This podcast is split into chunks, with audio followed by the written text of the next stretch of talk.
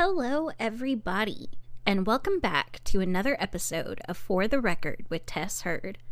I'm Tess Heard, and this is For the Record. I hope that you all are having an incredible week and an even more incredible Saturday, or whatever day it is that you're listening to this on. Maybe you prefer your true crime on a Wednesday afternoon to get you through your midweek hump, or maybe you prefer your true crime on a random Tuesday afternoon. Either way, I'm just glad that you're here, and thank you so much for listening to this week's episode. This is the final week of trial, or at least witnesses and evidence. You would think that things would be finally settling down a little bit and coming to a close, but after what happened this past week, I think that things are only getting fired up again. Some of the things that have come out in this week's testimonies and evidence has put a huge curve into what may or may not happen with this entire case. We'll get to that, I promise. But we are going to start off with day 25. First on the stand was the social worker herself, Kathy Bedy. She reminds me of the lady from Edward Scissorhands who wanted to open the salon with Edward. I can't remember her name, but the way that she looked and spoke and her hair, it just reminded me of that lady. And she also kind of reminds me of an aunt that I don't speak to. And I don't know, she just really did not settle well with me personally. But she said that she never, absolutely did not tell Maya that she wanted to be her mother. They mostly just went over what she did with Maya, why she did it, what the orders from CPS were, why the pictures were really taken. Uh, the pictures were a really big thing. They spent a lot of time on those pictures. All in all, her testimony wasn't really anything major. I was really expecting there to be bombs dropped and explosions happening. And even in Cross, there just wasn't a whole lot. It's like the Kathy Bedy in the deposition and the Kathy Bedy in the courtroom were two totally different people. She was not coming off as argumentative or aggressive or defensive or anything like that. She was very calm, very well mannered, very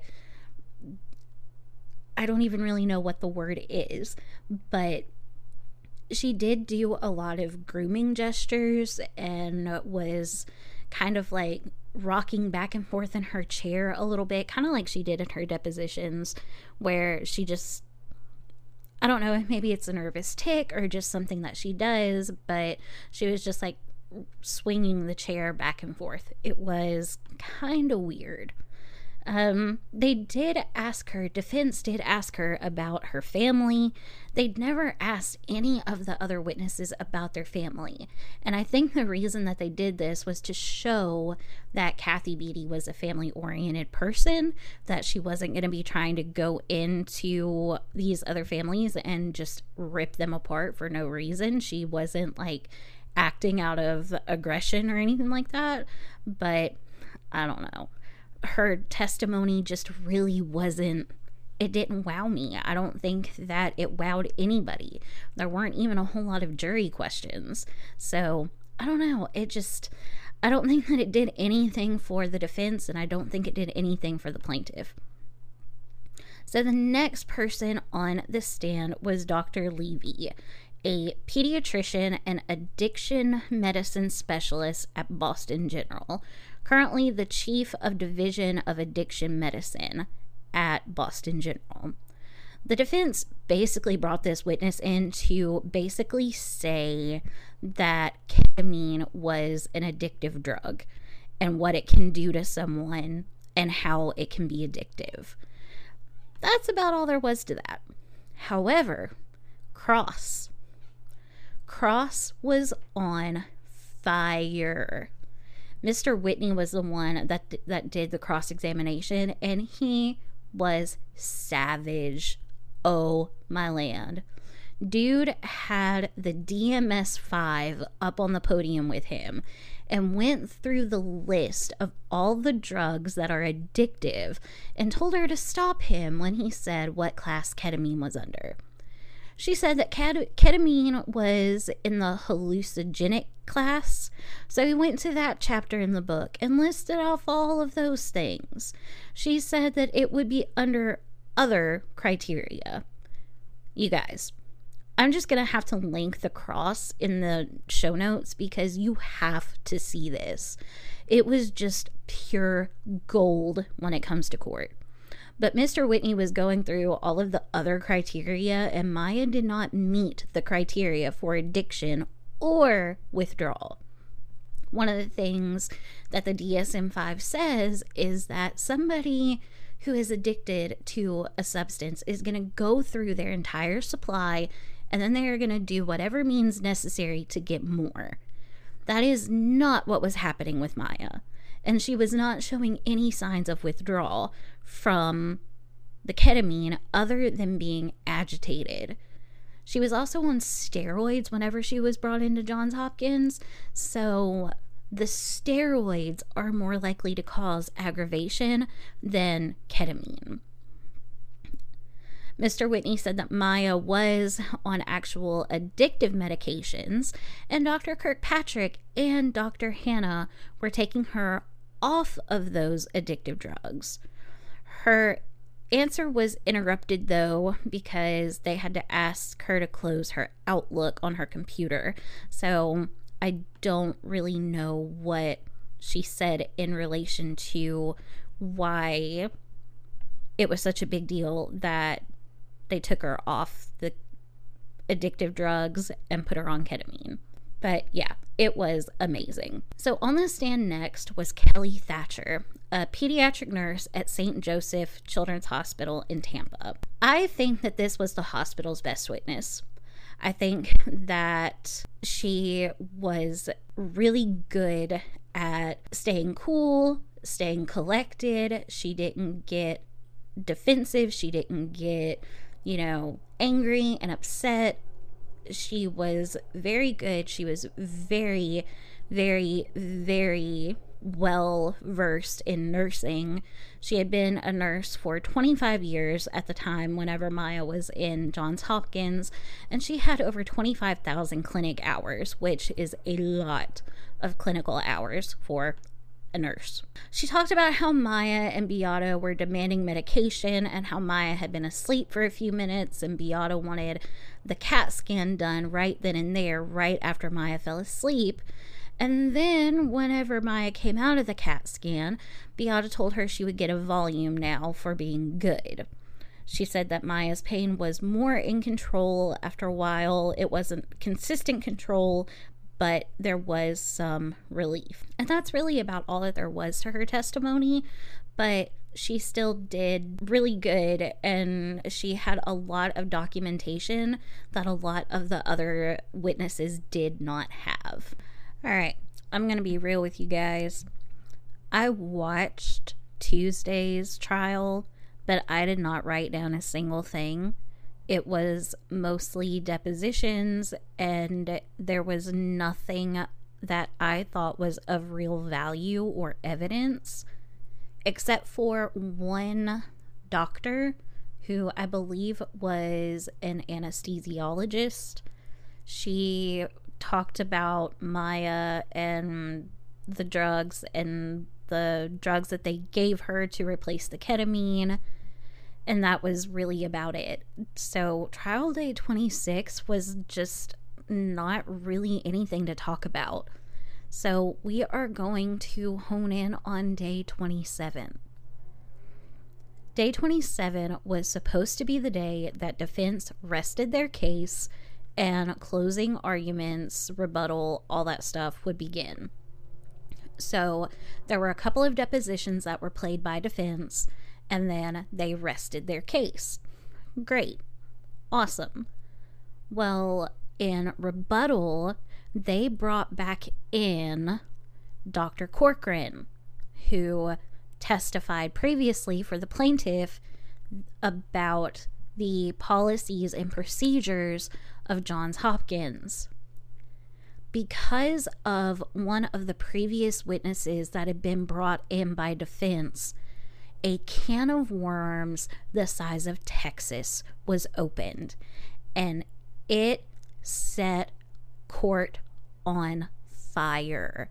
Let me tell you. I don't even know if I have the words to explain what all went down. So, the plaintiff wanted a report on Kathy Bedy or Sally Smith. I can't remember now if it was Kathy Bedy or if it was Sally Smith. I think it was Kathy Bedy. But she had gotten into an altercation with another employee at the hospital previously and it escalated and she had to be reprimanded because of it. They wanted all of Kathy Bedy's HR reports, like reviews and everything, and defense would not produce that. They produced some of them, but there were several that were missing, specifically one from, I believe, 2017. When defense inquired to the hospital about it, the, they were told by the hospital that those reports that system was no longer accessible. This brought into a whole other thing about why the system wasn't accessible and what was going on in the hospital at this time. And the, I'm I'm not going to get all of this information correct, so you're going to have to forgive me. There's going to be stuff that's missing and I've watched so many videos the last couple of days trying to understand it, and I still don't fully understand it, but I'm going to try my best to relay this information.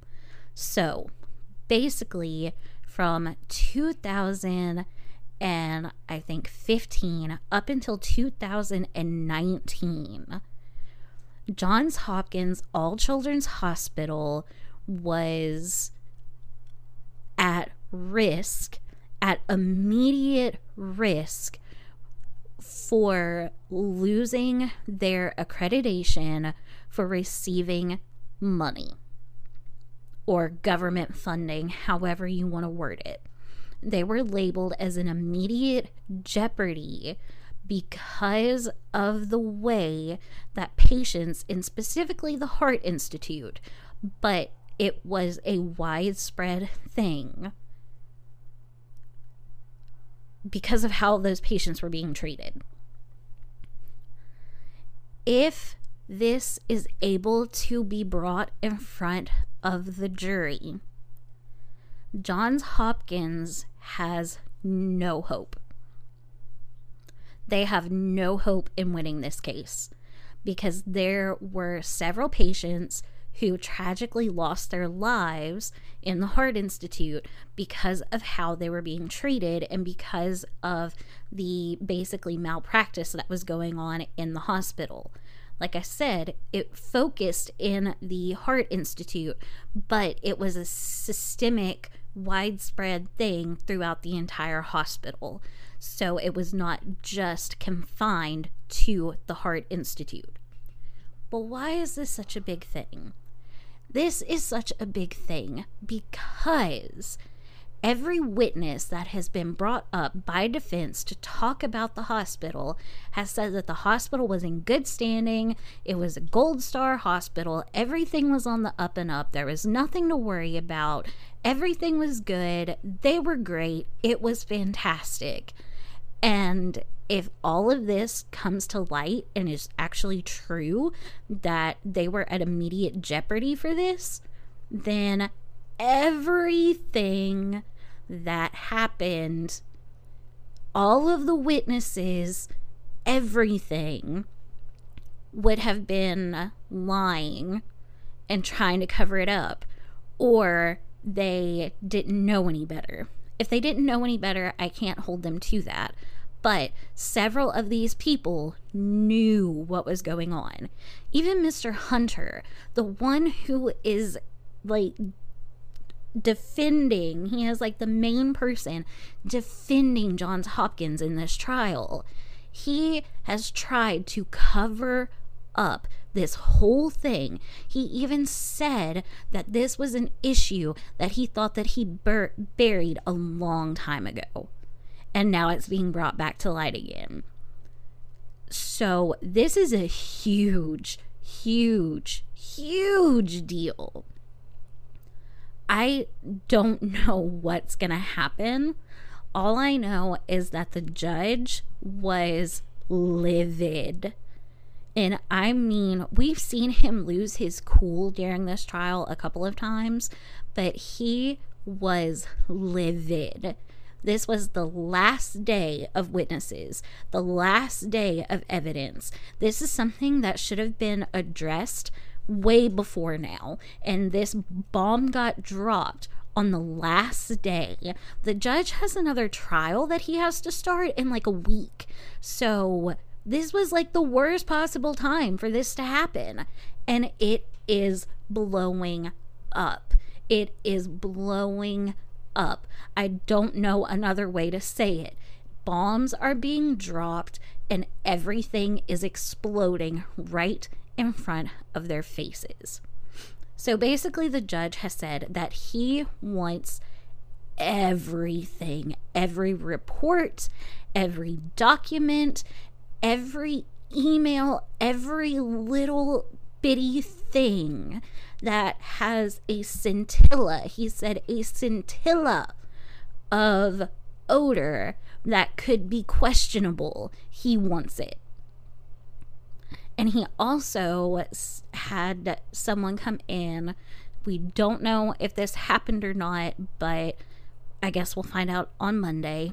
But he wanted someone from the hospital to come in and do a deposition on Friday to confirm or deny this stuff that was going on.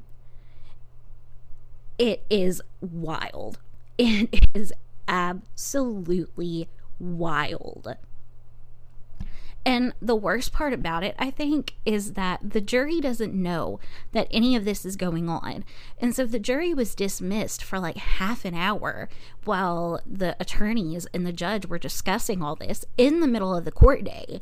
And they were brought back in, like, okay, what was that all about? And then they had to continue the day like nothing ever happened.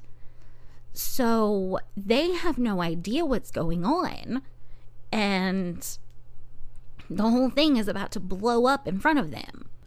Several people online have asked why wasn't this brought up sooner, and basically it was done so in a way that the plaintiff couldn't bring it up unless if the defense brought it up and the defense finally let something slip and because the defense finally let something slip about it, then the plaintiffs were able to jump on it and run with it.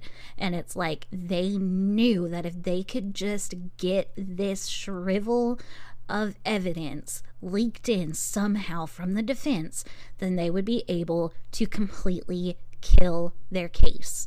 And I think that that is exactly what's going to happen. Honestly, I don't see how, if this evidence comes to light, if this if there's truth in all of this, even if it's just a sliver of it, it doesn't all have to be true, but even if there's just a sliver of it that p- other patients were being mistreated throughout the hospital, if there were issues with how things were being done in the hospital during the time that Maya was there, then there is no way that the hospital is going to win this case. I don't believe for an instant that the jury is going to vote in favor of the defense when it comes to how these patients and how Maya was treated, knowing that it was a system wide thing going on, that patients were being mistreated by the hospital. I was honestly so ready for this trial to be over because it was just getting so redundant and so boring. But after all of this, I honestly cannot wait for Monday. I am going to be up as early as possible so I can watch it from start to finish and figure out what the heck is going on and what is going to happen. But after all of that commotion, they had to continue with the rest of their rebuttal. And so that's what they did. They brought up Maya on the stand again because defense had tried to say that Maya really wasn't as bad off as she said that she was. They were trying to say and use pictures of her from her social media and some of the pictures weren't even on her social media they were on her friend's social media and they went through her friend's social media and her school social media and everything and like got these pictures and she was really upset about that. But according to law and lumber unfortunately that's legal and they can do that. So i don't know.